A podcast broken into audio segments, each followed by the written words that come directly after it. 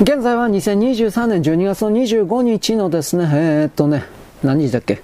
?25 日の月曜日です。これはですね、この記事は安倍首相をですね、あの、殺された、暗殺された、うんぬんかんぬんで、え、っとね、産経の記事においてはなんか山上がですね、やっちゃったんだ、うんぬんということを否定するというか、あくまで山上がやったんだみたいな形で、えー、全体をですね、構成しております。僕はこれ見たときにですね、確か産経新聞、富士産経グループに統一協会って昔から山ほど入り込んでたなということも捉えるんで、この統一協会の関係者が記事を書いた、またはその統一協会の関係者が上司にいて、上、デスクにいて、で、現場の人間に対してですね、えー、そのなんだろう、山上単独犯みたいな、そういうことにおける全体の記事まとめろみたいな命令をされたというか、なんかそんな風に見ます。これわからんけどね。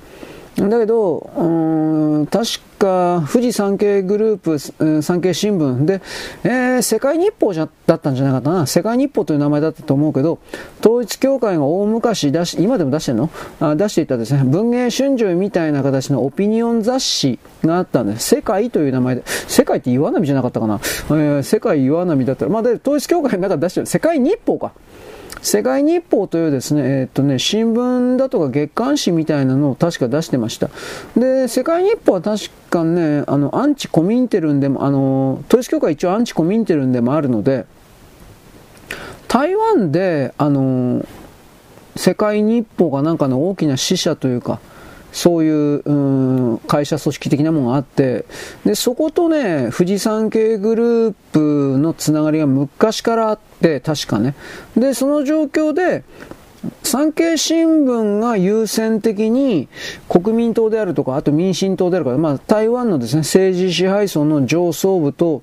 優先的に独占インタビューだとか、なんかそんなことができたような関係だったと思います、産経新聞って。だから、仮にこれら、それらの安倍首相がうんぬんとかっていう風な形で、その統一教会的なことを匂わしてんのか匂わしてないのか、その背後の大きな勢力があるとか、ちょっとわからんけど、どちらにしろ、どういう方向性かはわからんけれども、その真実から視線をそらすために今回は産経新聞が何らかの形で動いたんだろうなということが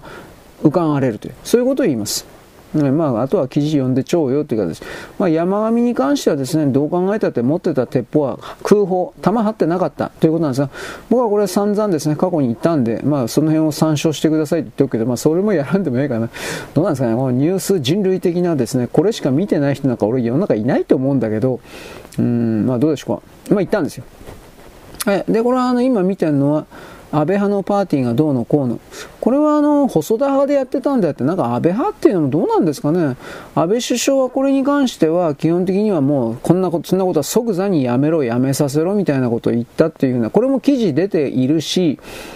朝日新聞ですらですね、えー、なんか安倍派の首領がリーダーがとか、な安倍首相の名前確か出してないんでね、安倍派の首相だったかリーダーがですね、これをやめろと言っていた的などうのこうの、なんかそういう、なんかその奥歯になんか挟まったようなそんな言い方しかできないのかなと、これは思ったんだけど、まあいいです。というわけで、安倍派というのはちょっと今の段階にておかしいんじゃないかなと、これだけ言っておきます。えー、っと、塩田文科省文科大臣？元。これはなんか取り調べを受けたとかどうのこうのっていうことなんか出たそうですが、塩田塩田さんだ塩沢だ、まあ、だからその辺、どうなんですかね？あの、議員において徹底的にその、これらの裏金というか活動費を捻出するための動きは野党だろうが与党だろうが必ずやってるのでで創価学会、公明党だって必ずやってるはずなのに、なんか、ね、同じ穴の無地なと思われたくないって言って同じ穴の無地なでしょ、あなたたち何言ってんのと俺思ったけど、やっぱそういう綺麗事しか、まあ山口さんは綺麗事しか言わないというか、そういうことなんだろうなと思いますけどね。はい。という、はい、武蔵野市の市長選挙ですね。これ、極左の勢力が負けたということです。なんかショックを受けてるとか、どうのこうのといや、でも、あなたたちの、なんていうかな、